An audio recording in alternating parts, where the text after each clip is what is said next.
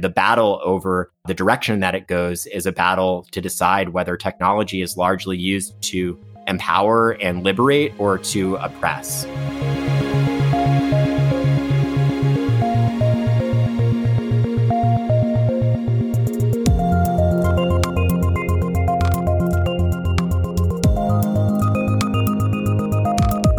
Hello and welcome to Tech Won't Save Us. I'm your host, Paris Marks, and this week I'm joined by Evan Greer.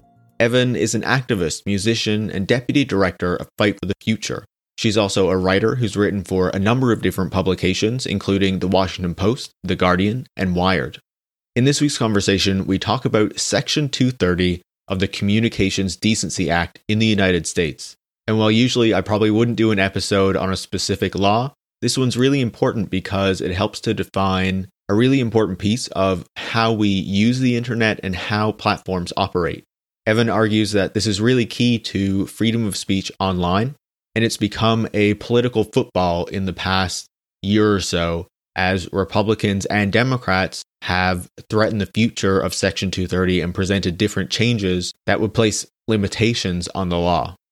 This is a really interesting conversation where we not only talk about how both of those political parties are approaching Section 230, but also what it means internationally, even for people who are not in the United States, because where we use platforms that are located in the United States, we're all affected when changes are made to how they operate.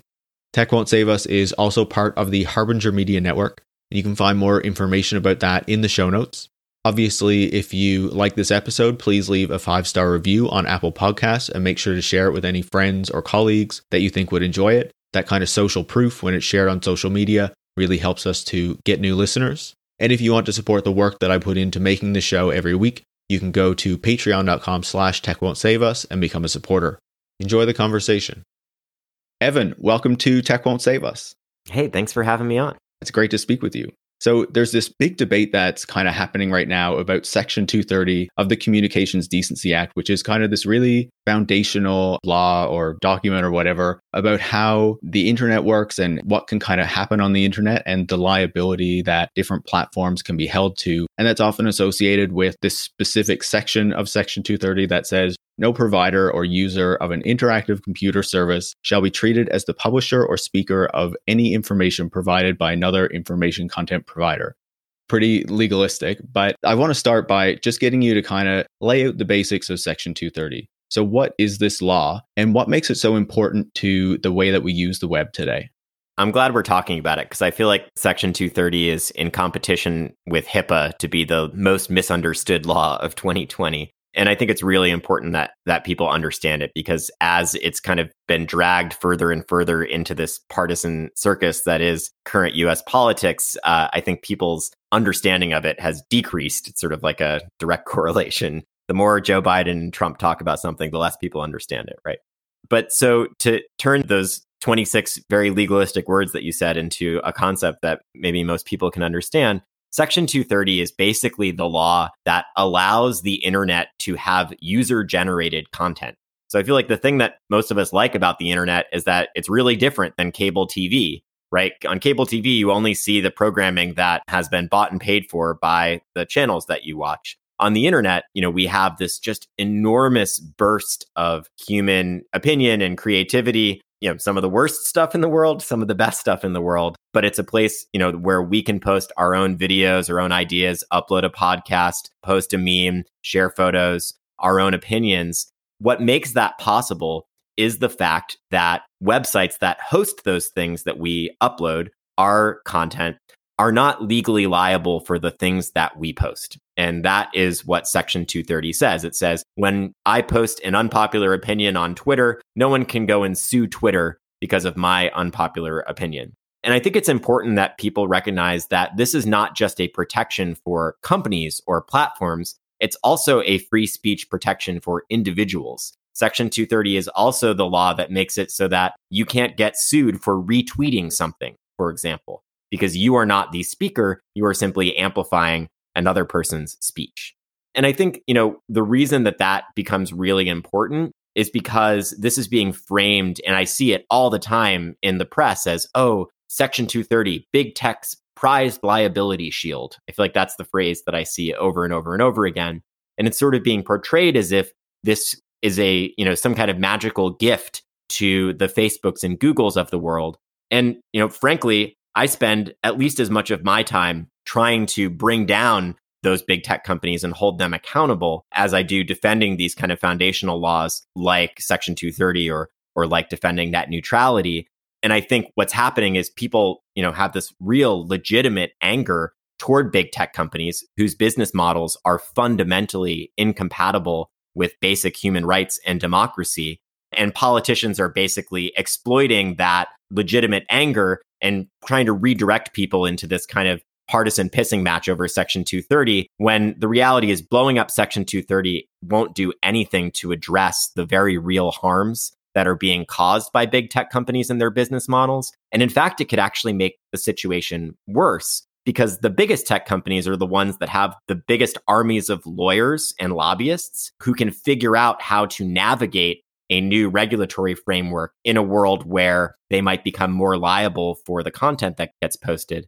And really, what will happen if we get rid of Section 230 is it'll open the floodgates for massive internet censorship. Companies like Facebook and Google will be happy to just remove any content that could be seen as controversial in order to protect themselves and their profits. And really, who will suffer is individuals um, like yourself and myself and our ability to speak out, and kind of the smaller and medium sized companies, the Reddits and Etsy's and Vimeos of the world, who will never have an opportunity to sort of challenge the dominance of big tech companies in a world where they can get sued out of existence and the Facebooks and Googles of the world are kind of have their army of lawyers to protect them. So that was a long-winded attempt to summarize, you know, what is in fact, you know, a really complicated law. And I'm realizing now that I got to the end of it, I also left out an entire piece of it, which is that Section 230 is also what protects companies from getting sued for engaging in good faith moderation practices right? So Section 230 allows them to host our speech. It also allows them to set rules like you can't use our platform to dox people or to post really harmful content that we all agree is not what we want to see on this platform. So I think that's particularly interesting because on the left, I've seen this increasing uptick in folks saying we should get rid of Section 230 because that's the law that lets companies host hate speech, for example. And while that is sort of true on its face, Section 230 is also the law that allows companies to moderate hate speech as they see fit and gives us an opportunity to pressure them to do that better, right? Without Section 230, they would either wouldn't do moderation at all or they would extremely heavily moderate essentially everything that could potentially be controversial, including, for example, videos of police violence that have gone viral on social media. No social media platform would be willing to host something like that if they knew that they could get sued by the FOP for allegedly inciting violence, right? So it's essentially what allows our our feed, our news feed to contain a diversity of viewpoints and content. Without it, our feed would basically be cat videos and like cooking recipes and other things that companies are absolutely sure won't get them sued. And the internet would become more like daytime cable TV, which is exactly what we don't want it to be. I think you make so many good points in your explanation of what Section 230 is. You know, and I would just say that those recipe videos are getting super annoying. So we definitely don't want that to just become the internet. it's totally true. So you bring up so many important points, and I think that we'll touch on a number of them, you know, throughout our conversation. But obviously, I want to start with the proposals that are being made to kind of change or revoke Section 230, right? Because that's really the core of the reason why this is kind of in the news right now and getting so much discussion and, as you say, even kind of misleading portrayals, right? So the Republicans and the Democrats and, you know, Donald Trump and Joe Biden both have different perspectives on Section 230, what it's doing and what should be done to it, right? And so I was hoping that we could kind of dig into what each of those sides, I guess, wants to do with Section 230. So when we're looking at what Donald Trump and Bill Barr and the Republicans, you know, various lawmakers are talking about when it comes to Section 230, what are the things that they're focused on? And why is it that they want to change this law? On the Republican side and with conservatives, Section 230 has sort of become a convenient boogeyman or just sort of a way for them to inflame what is really a totally disingenuous talking point where they've claimed that big tech companies exhibit systemic anti conservative bias, right? So they are kind of playing the victim, claiming that their speech is consistently being deprioritized or censored or shadow banned. And really, I think it's super important that we not take these, again, like totally disingenuous concerns too seriously. You know, we certainly should be concerned about big tech companies having amassed the amount of power that they have and the ways that they can and do use that power to shape the public narrative. But the reality is that the claims that we've seen from Republicans are largely baseless and there's no evidence to support them. So while we totally should be concerned about the fact that as these companies have become more centralized, they are tasked with making moderation decisions at a scale that it's basically impossible to do it at. And that has led to speech, especially speech at the margins, getting silenced and censored. But it's not systematically targeted against conservatives. It's all kinds of speech, all kinds of content that gets caught up in either automated um, removal algorithms or by individual human moderators. And in fact, there's a lot of evidence to suggest that it's actually the speech of marginalized people, particularly Black women and trans folks, that is more disproportionately impacted or removed from platforms in ways that go beyond the platform's stated or transparent moderation policies. So, all of that is to kind of just kind of set it up to say, I don't think most Republicans actually even believe this. I think it has just become a convenient talking point for them. And in fact, it actually kind of flies in the face of you know, quote unquote free market republicanism if you want to accept um, their arguments at face value, right? And I think one of the places that that hypocrisy has been most present is at the FCC, the Federal Communications Commission, where, you know, Ajit Pai, the chairman who notoriously repealed net neutrality, who argued vehemently that, you know, the federal government should not be getting involved in private businesses like AT&T and Verizon. We should just keep our hands off of them when he was talking about just the most basic protections that said that ISPs shouldn't be able to block websites or throttle people's connection. You know, so he simultaneously is arguing that the federal government shouldn't have anything to do with preventing abuse by ISPs, but they should be micromanaging social media platforms' content moderation policies, essentially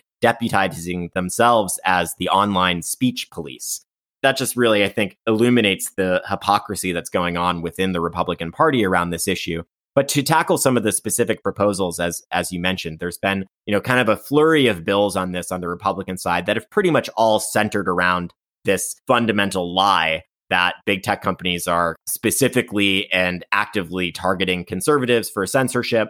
And they've all sort of revolved around using Section 230 as a sledgehammer or a cudgel to kind of bully tech companies into moderating in ways that are more friendly to Republicans. And so, you know, to me, they've couched a lot of this in frameworks of free speech and diversity of opinion and internet freedom. And, you know, all of those things sound good to me. Those are the things I've fought for my entire adult life. And in fact, and I'll be clear, like, I actually do support broad and limited moderation policies because I think that big tech platforms tend to get things wrong so often.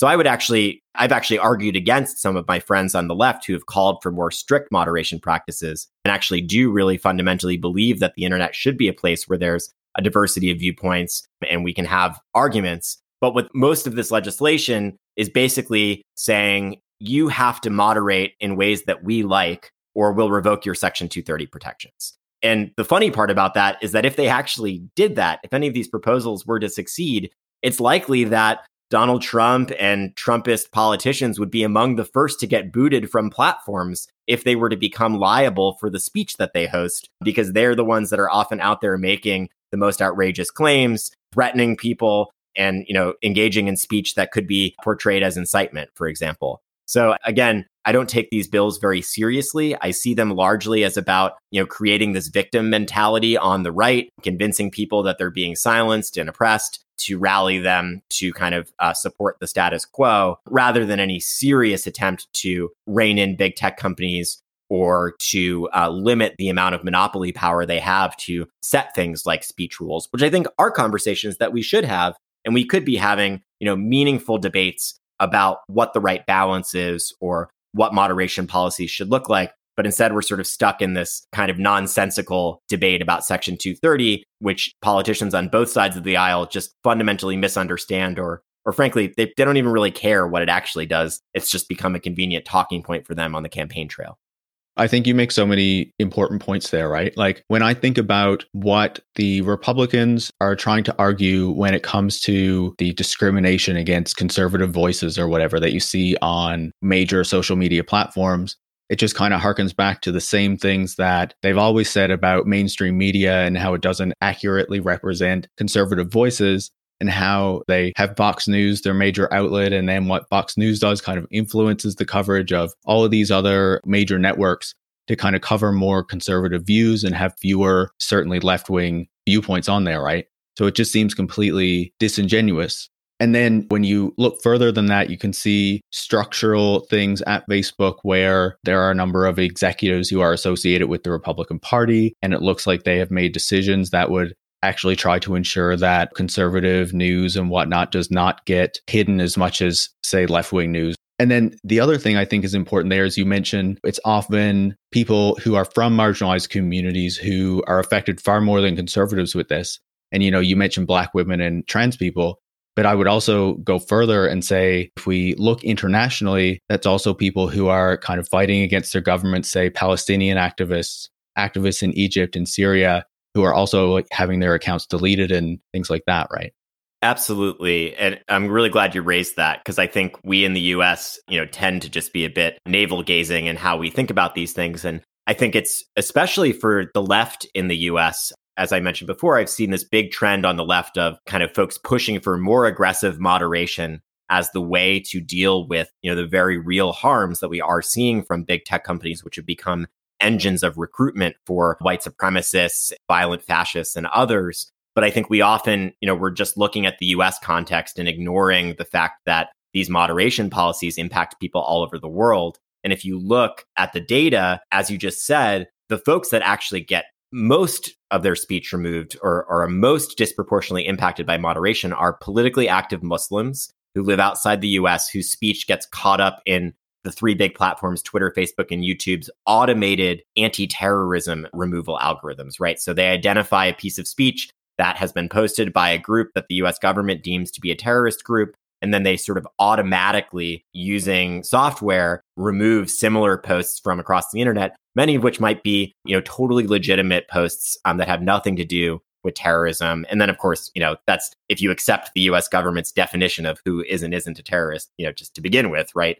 But you know, broadly speaking, the last couple years in the US, and again, I, I get it. I understand where people are coming from and that there is a real problem that needs to be addressed. But I think we've increasingly focused almost exclusively on what types of speech does companies like Facebook and Twitter allow. I hear the word allow a lot, and we very rarely talk about the types of speech that they, again, you know, this is sort of the like what's extra hilarious about the fact that like Republicans and the far right have co opted this frame of free speech when in fact we on the left should be on the front lines calling out these big tech companies for their role in suppressing the speech of marginalized people and really in the end calling to end their monopoly power that's the kind of fundamental problem here right if there were a thousand different platforms like facebook that had scale and network effect it wouldn't even be worth talking about what one of their moderation practices were because if you didn't like it you could go to another one but when i hear people say now like oh well these are private companies and you know, they can do whatever they want. This isn't a First Amendment issue. That's true. It's not a First Amendment issue, but it's silly to pretend that it's not a free expression issue because you can't just go start a new Facebook when Facebook essentially has a monopoly on human attention in the digital age. And so, you know, it's like saying, oh, just go start your own electrical grid. You know, it's just a ridiculous statement given the monopoly power that these companies have amassed. And until we take meaningful grassroots and policy action to challenge that monopoly power, we kind of have to engage in these moderation fights and from my perspective, we should be engaging in them with an eye toward human rights and free expression globally rather than sort of a navel gazing view of like, I want to get down as much of the speech that I don't like as possible. I'll come back to more of that kind of international perspective in a bit. But first, I do want to shift our focus to the Democrats and to Joe Biden. And so obviously they have a slightly different perspective on this, but there is still some critical views of Section 230 within the Democratic Party as well. So, what is the Democrats' approach and what is their issue with Section 230? So, again, it, I think underscores just how silly this conversation has become because the Democrats are basically not all Democrats, but Joe Biden and several other Democrats have actively called to repeal Section 230 for the exact opposite reason that the Republicans have called to repeal it. They basically feel that big tech platforms aren't moderating enough. They want them to do more fact checking of advertisements or posts. But really, again, I think they're actually approaching it fairly similarly to the Republicans in the sense that I'm not sure how serious they actually are about any of this, or if they really, when it came down to it, would want to modify or revoke Section 230. It seems like it has become a proxy for anger at big tech companies. And so, again, they are kind of recognizing that the general public is increasingly angry and outraged by these companies and their business practices, as we should be. But instead of presenting a vision for what to do about that, for example, passing strong federal data privacy legislation, which has been tied up in Congress for years, they've sort of singled out Section 230 as almost a proxy for like, you know, big tech power, right? And so, you know, I, I could say a million different things about, you know, why I think that they're getting that wrong. But on a fundamental level, you know, where we have folks in the center left who are saying that blowing up Section 230 is the way to address hate speech, for example, I mean, that's just wrong. You know, even if you totally agree that like you want Facebook and companies like that to aggressively moderate and remove anything, you know, that you or I might deem to be hate speech, blowing up Section 230 is exactly the way to make sure that doesn't happen. Because again, Section 230 is the law that allows Facebook to host our speech. It's also the law that allows them to moderate in good faith. And so without that, they either would moderate not at all because they would just say, okay, our hands are totally off. Everyone can post whatever they want, and it's their problem if they get sued for it. Or they would moderate essentially everything that might possibly get them sued which would include a tremendous amount of totally legitimate speech that you and I wouldn't want to be removed from the internet. So, what I've seen on the Democratic side too is just sort of, again, it feels like they have started to see Section 230 as like the only lever of power that we have to like get tech companies to do stuff that we want them to do. Right. So, we've seen different proposals tinkering around the edges. The most infamous of which is SESTA FOSTA, which I'm sure many of your listeners might remember. This is the last law that Congress passed that actually did poke a big hole in Section 230. It basically revoked tech companies' Section 230 protections for anything that the US government deemed to be sex trafficking. But really, the impact of it was that it didn't have any impact on actual traffickers or those who are engaged in that type of practice. It was devastating for consensual sex workers, particularly marginalized sex workers who suddenly saw entire sections of the internet where they had been able to have much more control over their own work and their own safety and kind of set their own rules just evaporated overnight. Tumblr, you know, instantly removed all adult content, which had a tremendous impact, particularly on the LGBTQ community and LGBTQ creators. Craigslist shut down their entire personal section for fear of lawsuits under SESTA FOSTA. We've actually now seen lawmakers, uh, you know, Senator Elizabeth Warren and others now introduce legislation to study the effects of SESTA FOSTA based on the growing mountain of evidence that suggests that it actually harmed the very people that it claimed to protect. You know, we now have another fairly similar bill in Congress called the Earn It Act, which is bipartisan. It's co sponsored by Senator Lindsey Graham and Senator Blumenthal in the Senate, and now it's been introduced in the House as well. It's essentially SESTA FOSTA 2.0, but with an added protect the children vibe, which is always sort of authoritarians' favorite go to rationale for removing human rights or engaging in censorship or surveillance. The Earn It Act is sort of a double whammy where it attacks Section 230 much in the same way as SESTA FOSTA, it also would criminalize end to end encryption, you know, things like Signal, which is really one of the most important technologies protecting human rights and free expression globally right now. Criminalizing the distribution of end to end encryption and end to end encrypted messaging would put billions of people's communications at risk. And it's not going to actually do anything to prevent the types of harms that the bill sponsors are talking about because you can't actually outlaw encryption. Encryption is just math. And those who want to do horrible things on the internet will always be able to access it, whether it's available in the US or not. Really, what this will do is it'll deter companies like Facebook from doing like one of the only good things that Facebook has ever done, which was, you know, they're planning to switch on default end to end encryption in Messenger, which is actually great. That instantly protects huge numbers of people's communication it makes it so that like your friend who sells weed is much less likely to get busted or your friends are much less likely to have their abusive ex stalking them or various things like that. That's actually awesome. And this bill would basically criminalize that, deter companies from offering end to end encryption while doing nothing to actually protect children or address the very real types of harms that we see that need to be addressed more systemically by having a more just and liberated society. Just to go back on Sesta Fosta, you know, I was going to ask you about that anyway, but you brought it up, so that's perfect. But you know, there are other kind of carve outs in Section 230 when it comes to hosting copyrighted content, child pornography, things like that, where platforms can still be held liable if they allow those things to be posted on their platforms, I guess. So, are there arguments for any kind of carve outs for certain types of content to be removed? You know, I think it's pretty clear that what they've done ostensibly with sex trafficking, but which actually affected sex workers, has not been the right way to go. But are there arguments where, in some cases, maybe that's the right thing to do? I'm glad that you raised that last point because it is a common misunderstanding that Section 230 somehow gives tech companies protection from liability for doing things that are actually illegal. And that is not true. Section 230 does not protect them if they are actually hosting something like child sexual abuse material. That is illegal. It is a crime in and of itself. They can't host it and then say, mm-hmm. oh, we're protected by Section 230. That's not how it works. So it's not some carte blanche get out of jail free card to engage in illegal activity or harmful activity. So it's important that folks understand that. I think, again, like we totally could be having an interesting and intelligent conversation about Section 230. And maybe there are ways that it could be looked at. You know, one proposal I saw that, you know, I think in the end doesn't really work, but was interesting to me was House member Anna Eshoo has a bill that basically tries to disincentivize companies from engaging in algorithmic amplification, non-transparent algorithmic amplification which has kind of been you know something I've written quite a bit about. I wrote a piece in Wired about how that's really at the root of the harm that we see from Facebook.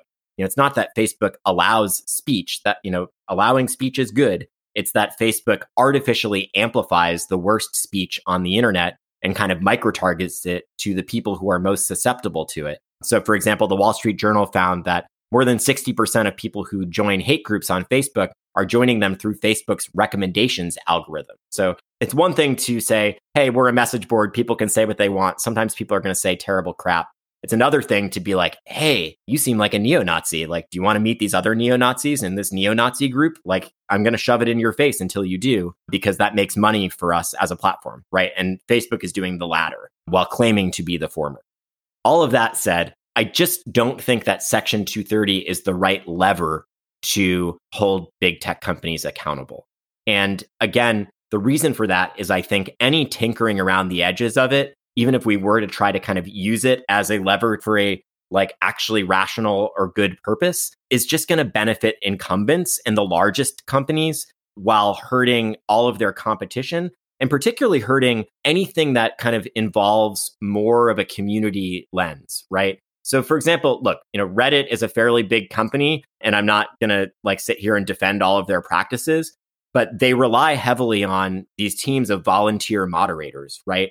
In a world without Section 230 or in a world where Section 230 has been carved up or um, has big loopholes in it, those individual volunteer moderators could be getting sued left and right for their individual moderation decisions. So if you don't like Facebook, you don't like Google, you believe that there should be more community based alternatives, alternatives that are more open source or that are kind of built in more decentralized ways, none of that is going to be possible in a world where every individual person who participates in some way is opening themselves up to a lawsuit.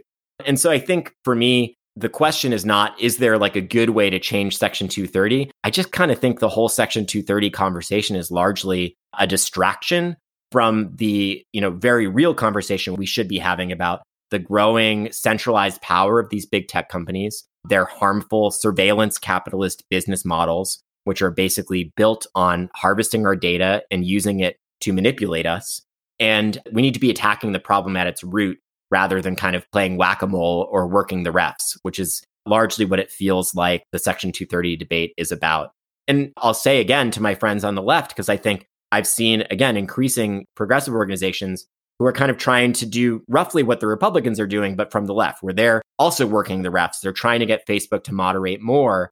And I guess where I'm sitting, I just see this as working the refs in a game that we always lose. The far right is always going to be willing to be more disingenuous, more outrageous, more ridiculous in their claims And so we just sort of keep moving the goalposts and we just keep losing ground.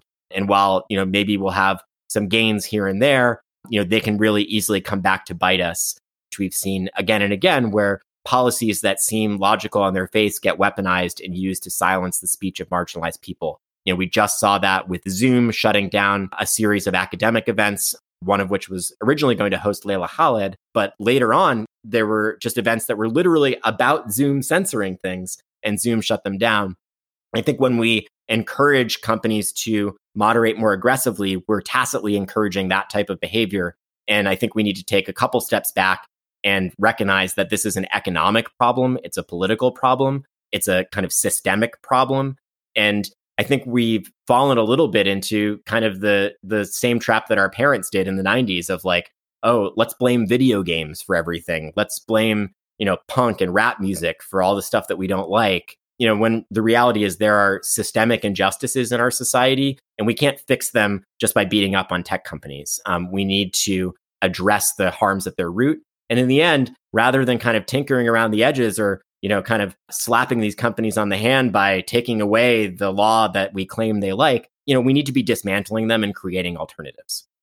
The point that you made about alternatives and how removing Section 230 would potentially make it more difficult for these kind of community oriented platforms or moderation techniques or whatnot is actually really important, you know, for, for my audience in particular. You know, if we're thinking about what an alternative internet might look like and how we want to incentivize the creation of that, you know, it seems like it's probably not revoking Section 230, but challenging the power of these massive companies and creating a framework that promotes the creation of these alternatives rather than focusing on moderation tactics and things like that, right?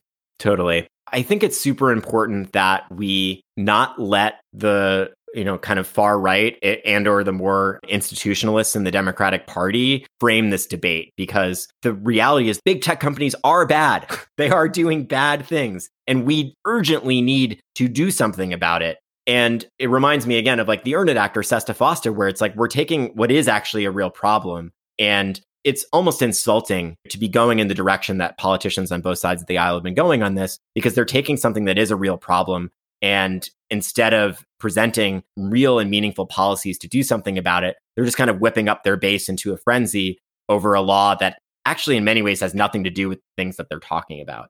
And, you know, that is maybe endlessly frustrating for those of us who are kind of close observers to this. But to the general public, it's just a huge disservice. And I think we have a lot of work to do to educate folks and kind of try to undo some of the damage that's already been done by lawmakers and pundits kind of misinforming the public about Section 230 and how it works. But really, in the end, you know, that's sort of a defensive part of the strategy. But what we also need to do is present a real and meaningful strategy for what does need to happen. And I think part of what's hard about that, and part of the reason that I think politicians have gravitated toward this like Section 230 as a scapegoat thing, is that there isn't one silver bullet thing that's going to like fix the internet and make it all awesome again. And, you know, nobody really wants to admit that. It's more of kind of a host of policies. I think legislation that bans um, surveillance capitalist business models by heavily limiting the types of data that companies can collect, legislation that bans micro targeted advertising. I think finding ways to legislate heavily disincentivizing the types of non transparent algorithmic amplification that we were just talking about. I think antitrust action is totally on the table. You know, but in the end, we can't depend on the US government to protect people's freedom or protect our human rights or hold these types of companies accountable. I think we also need to be building our own tools, building our own platforms, and trying to find technical alternatives as well. It's the same in the surveillance fight. You know, we always try to strike down bad legislation or get good legislation passed to rein in government's sprawling surveillance apparatuses. But I also always tell people to like download Signal and have a good password on your phone. There's sort of always this two prong approach, right? And I think the same is true when we're talking about the harms of big tech companies. We need to be fighting for policies to rein in their power, to start breaking them up and breaking them down and eventually dismantling them. But we also need to be building alternatives because the reality is like social media is good the fact that more people than ever before in history now have a platform and a voice and marginalized people's voices and experiences can be amplified and shared and heard rather than only us being able to hear from Fox News and CNN, that is good. And I think this brings me back to like, you know, the film, The Social Dilemma that, you know, folks were talking about. And I, I did a, a long thread on it because I feel like there's something in that sector of organizing right now that sort of wants to treat the internet as if it's cigarettes, right? Like it's just bad and it's addictive.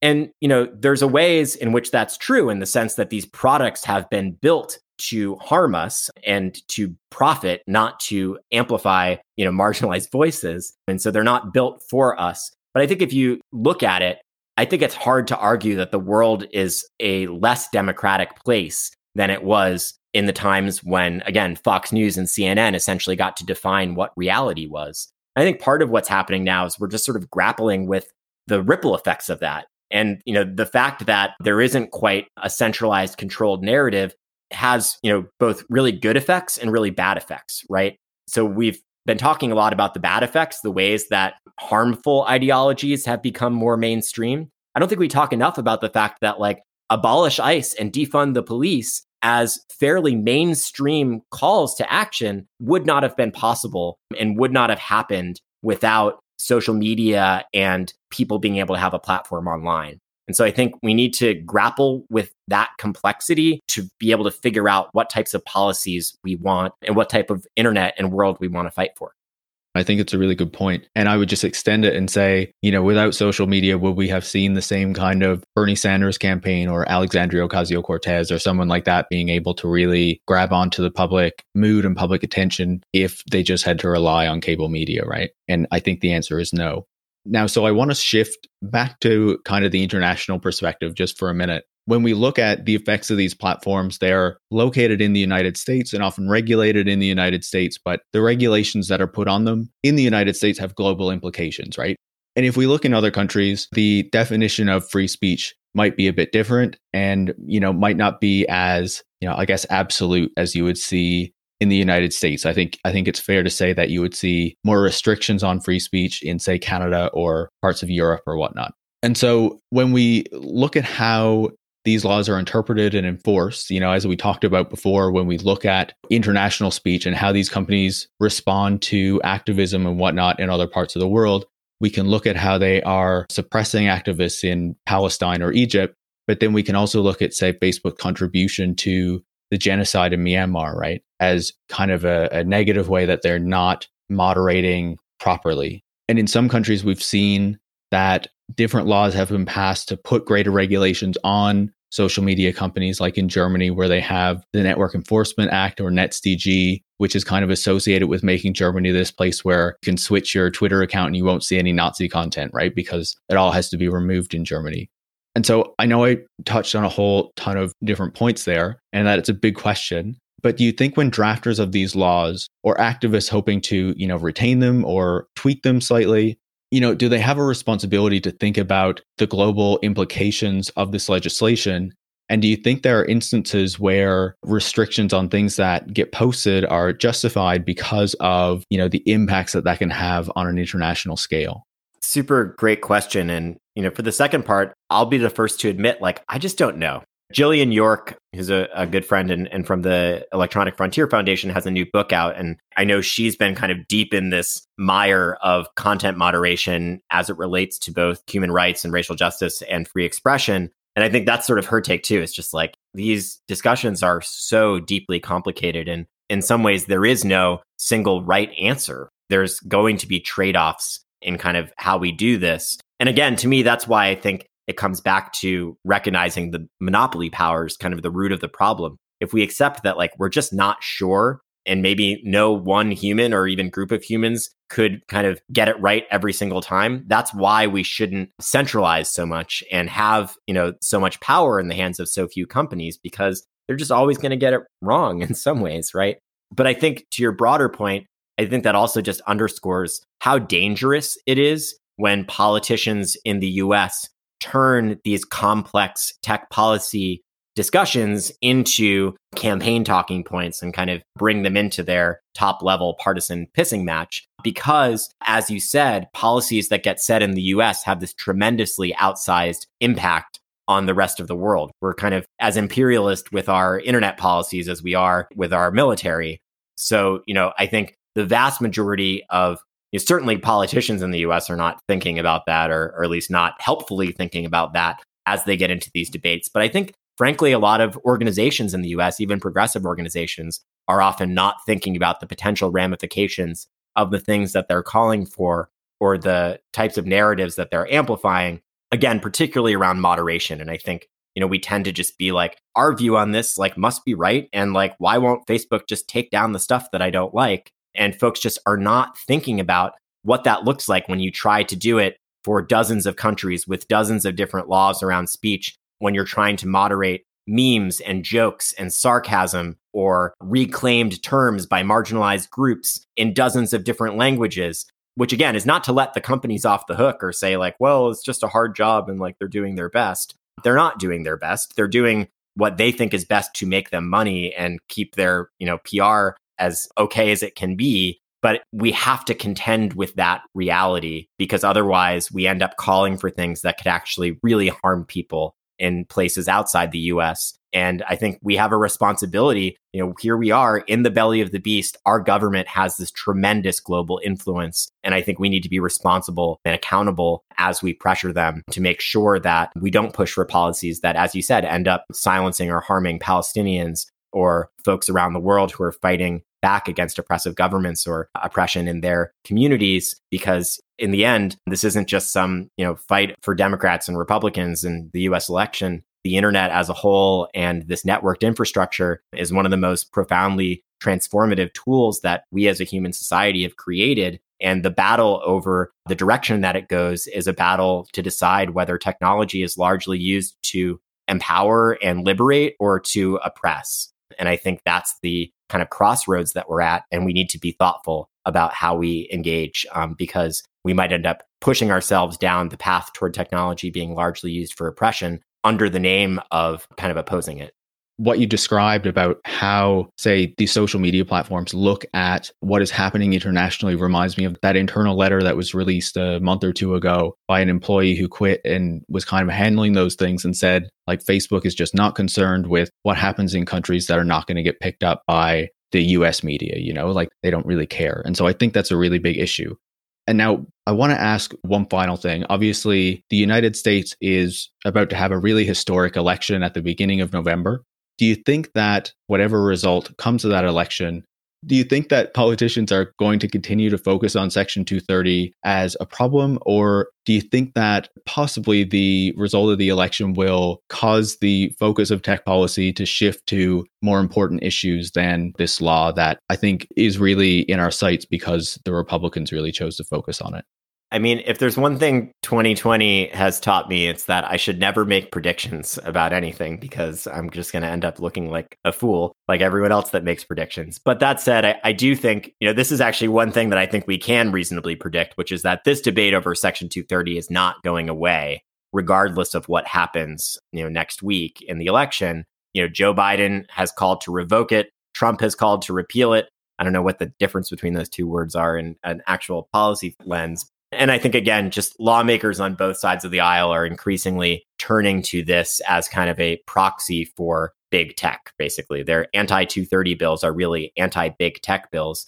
And part of me feels optimistic about that in a way that they are tapping into or recognizing this very real and growing energy to quote unquote do something about the growing power of big tech companies. And that's actually good. And so I think what happens is up to us. Um, the future is unwritten. And so it's sort of our job to try to channel this ambient anger and anxiety that we all have about big tech companies and social media and channel it productively into pushing for real policies, real change, structural change, systemic change to address the harms that we see while preserving the transformative and potentially empowering power of the internet. I completely agree. And now, before I let you go, obviously you are the deputy director with Fight for the Future. Are there any important campaigns that you're working on right now that you think the listeners should know about? Yeah, for sure. I mean, we've always got our hands in a bunch of different stuff, but I'll shout out a couple really quick. So, if you're interested in everything I mentioned about Section 230 and preventing lawmakers from either side of the aisle from blowing up this foundational law that has essentially allowed the best parts of the internet to exist, we have a site, saveonlinefreespeech.org, where you can easily submit a comment to the FCC and to your federal lawmakers with just a couple of clicks. And then I'll quickly shout out, you know, again, we have sort of this dual mission of protecting the positive, transformative aspects of technology while fighting against uses of technology to take away people's basic human rights. So on the other side of that, you know, we've been one of the leading organizations calling for an outright ban on facial recognition surveillance, which is a uniquely dangerous form of biometric surveillance. And we have a campaign going with dozens of other organizations at banfacialrecognition.com. So those would be the two campaigns I'd shout out today saveonlinefreespeech.org and banfacialrecognition.com. And of course, you can always find us at fightforthefuture.org to just learn more about the organization and the work that we do. Awesome. And I'll put those links in the show notes so everyone can go check it out. You know, Evan, I follow your work a lot and I really respect the work that you do. Thank you so much for taking the time to chat with me today. Yeah, thanks so much for having me. Evan Greer is the Deputy Director of Fight for the Future, and you can find information on a few of their campaigns in the show notes. You can also follow Evan on Twitter at Evan underscore Greer. You can follow me, Paris Marks, at, at Paris Marks, and you can follow the show at, at Tech Won't Save Us. Tech Won't Save Us is part of the Harbinger Media Network, and if you want to find out more information about that, you can find it in the show notes. And if you like the show and you want to support the work that I put into making it every week, you can go to patreon.com slash tech won't save us and become a supporter. Thanks so much for listening.